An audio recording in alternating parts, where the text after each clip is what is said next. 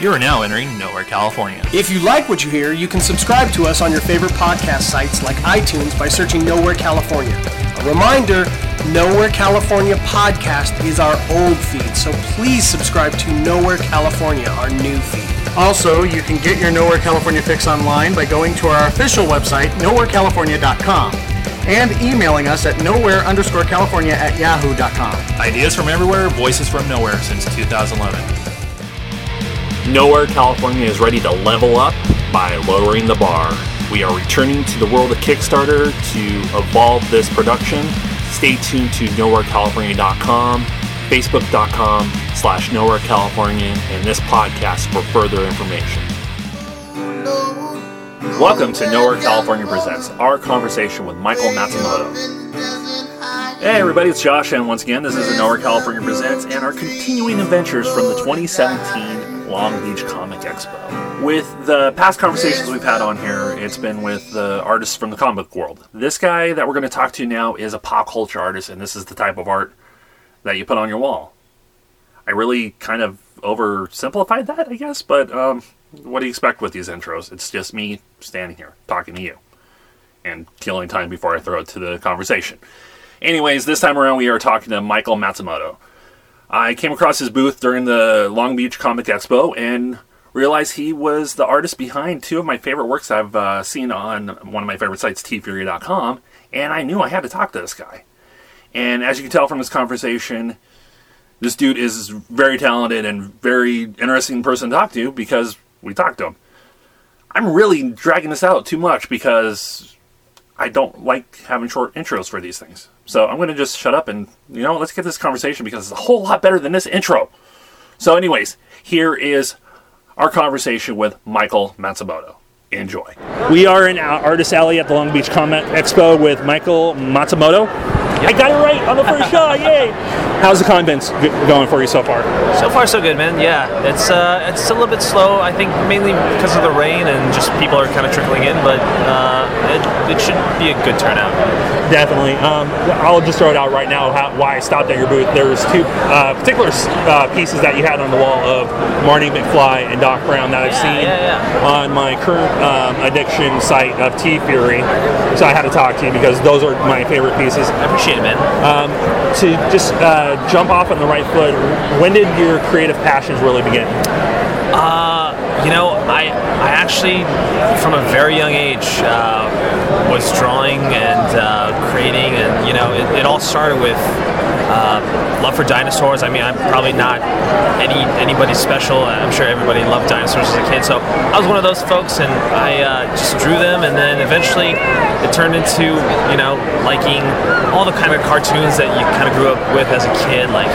Uh, Saturday morning or uh, Sunday morning comics and uh, like Saturday morning cartoons. Oh, yeah. uh, and then, you know, eventually it turned from that to doing stuff in, in middle school and then really thinking about, you know, as I'm going through grade school, uh, starting to really take it seriously. And so that's that's really where it was. And it, it kind of naturally just has been a lifelong, I guess, uh, pursue uh, and journey. Uh, doing art and trying to get better at art, and I, I assume I'm going to probably keep going. So Yeah, that's always good here. Um, you talk about uh, how it kind of followed you through school. Did you uh, end, end up going to school to like fine tune your craft, or was it kind of just something you co- kind of just kept working on? Sure. Um, trying life out. I yeah, yeah. You know, um, for the for the longest time until, um, or maybe I don't know. Uh, I don't know. I'll just say for me, I think I was um, able to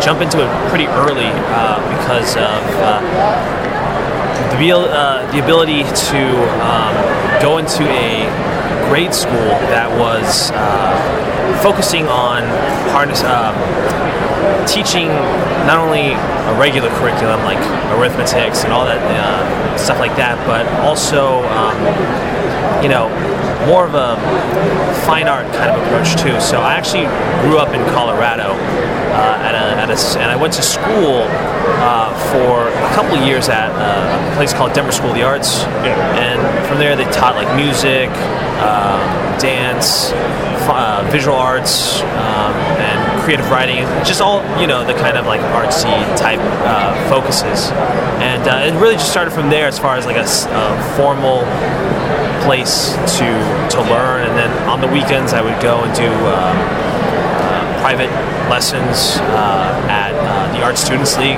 of Denver. And then, uh, you know, it, it carried on, and I ended up going to high school. Uh, and uh, I went to a really great high school called Cherry Creek, Cherry Creek High School, um, and they had a phenomenal fine arts program led by uh, David Stallings. And you know, actually, it was in high school where I, I think I got the most education and direction on what I want to do, which was to pursue art seriously.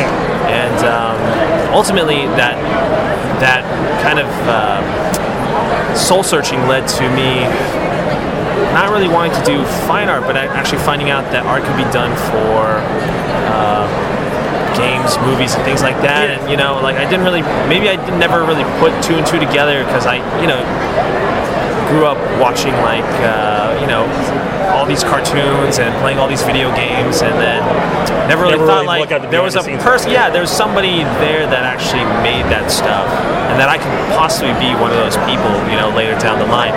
So it was in high school that you know I actually found out that you know, there is a possible way to make a living off of that, but um, California was kind of the the hub of being able to do things for TV. You know, like we have basically the heart of the industry uh, for the entertainment arts is is here. So I knew I had to move.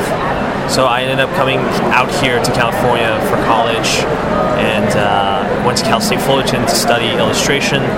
Um, and uh, yeah, the rest is history. Just kind of went through that and uh, stayed really serious with with it, and uh, with the help of a fantastic uh, illustration department, um, I got good enough and uh, encouraged enough to, to keep doing what I what I love. So I, I'm, I'm just very fortunate and, lucky with uh, how things kind of lined up. It kind of all just went from one thing to the next, and it's Yeah. been kind of a smooth journey.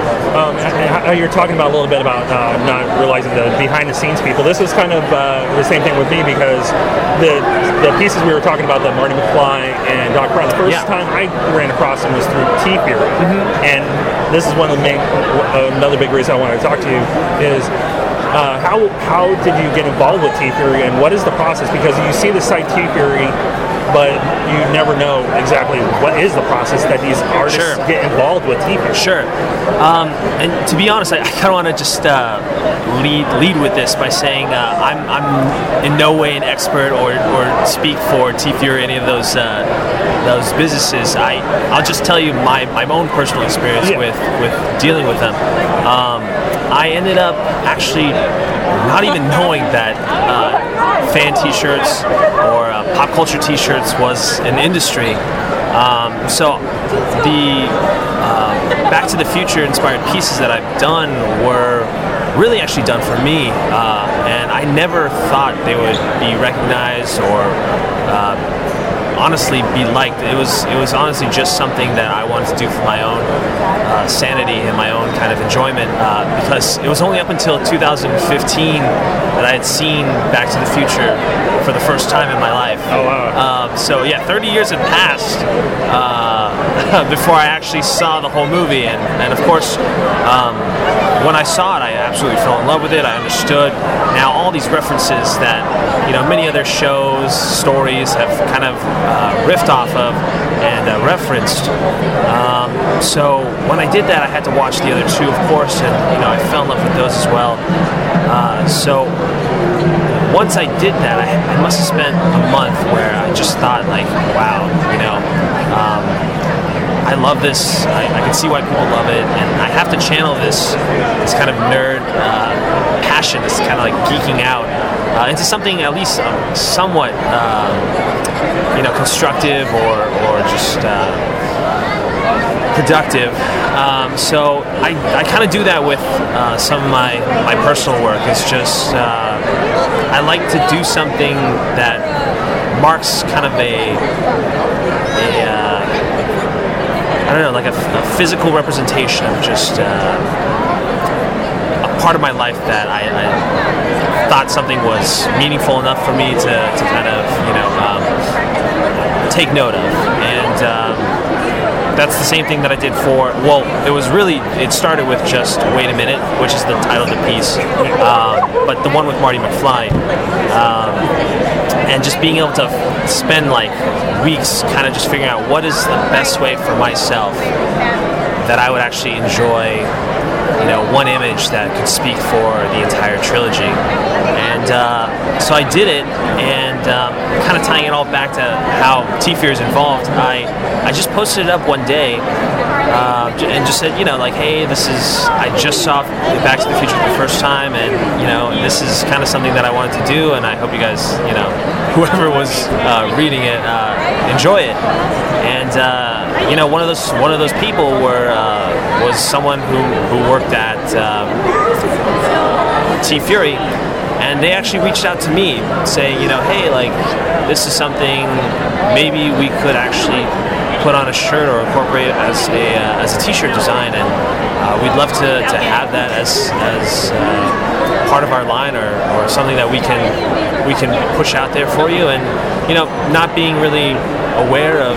Um, you know the, the potential or, or just how much people will respond to it. I, I just said, you know, of course, you know, just um, so long as uh, everything's okay, I, I don't really, yeah, I, I don't really, uh, I don't really mind at all. So um, that's really what happened was. Uh, they took it from there, and, and the, the response was great. I think we just it just happened to be at, at the right time, at the right place, and uh, um, I know normally people end up or artists go to these these uh, fan culture sites uh, to submit art that they think would be appropriate, and then ultimately it's up to the company to curate or uh, you know dictate what might be effective enough to, to put through product, uh, through production.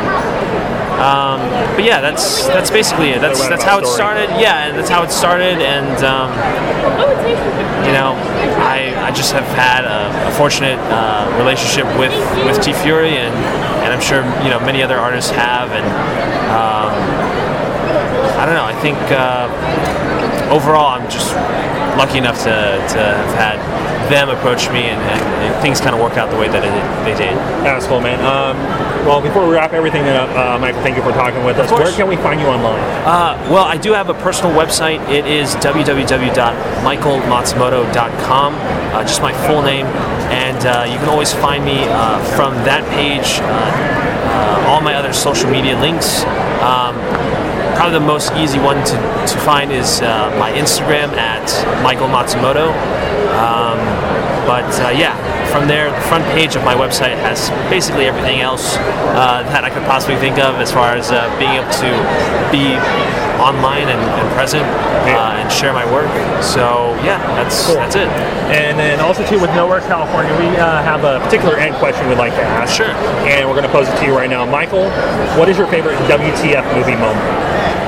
WTF movie moment. Good, bad, just the moment in the movie where you're just like, "Wh- why, or wh- why did they do this? What is this? Oh man, could it could like an entire movie count? Yeah, yeah, definitely.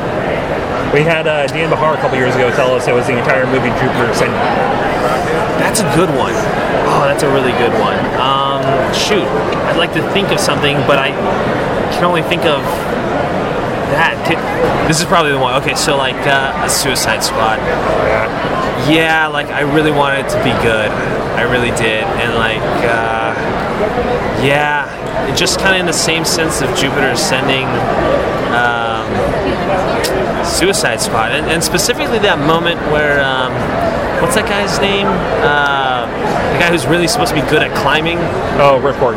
Yeah. So when Ripcord just uh, basically makes the He was missing a red shirt, obviously. and uh, yeah, just uh, kind of fire. killing him off like super fast. But to be honest, that whole that whole movie kind of just really left me shocked. Yeah. That. I totally agree with that one. Yeah, so I'm sure I'm not the only person, and I, I wish I had something a little bit more original, but uh, Uh, trust me, man. Uh, as much as I love your artwork and everything, this is, is not going to be the last time we're going to talk. well, I appreciate that you uh, had a chance to, uh, or you thought it was well, worth talking to me, and uh, yeah, if there's anything else you want to talk about, um, Yeah. I'm all I'm all game. Right. Until next time, thank you so much for talking with us. Of course, thank you.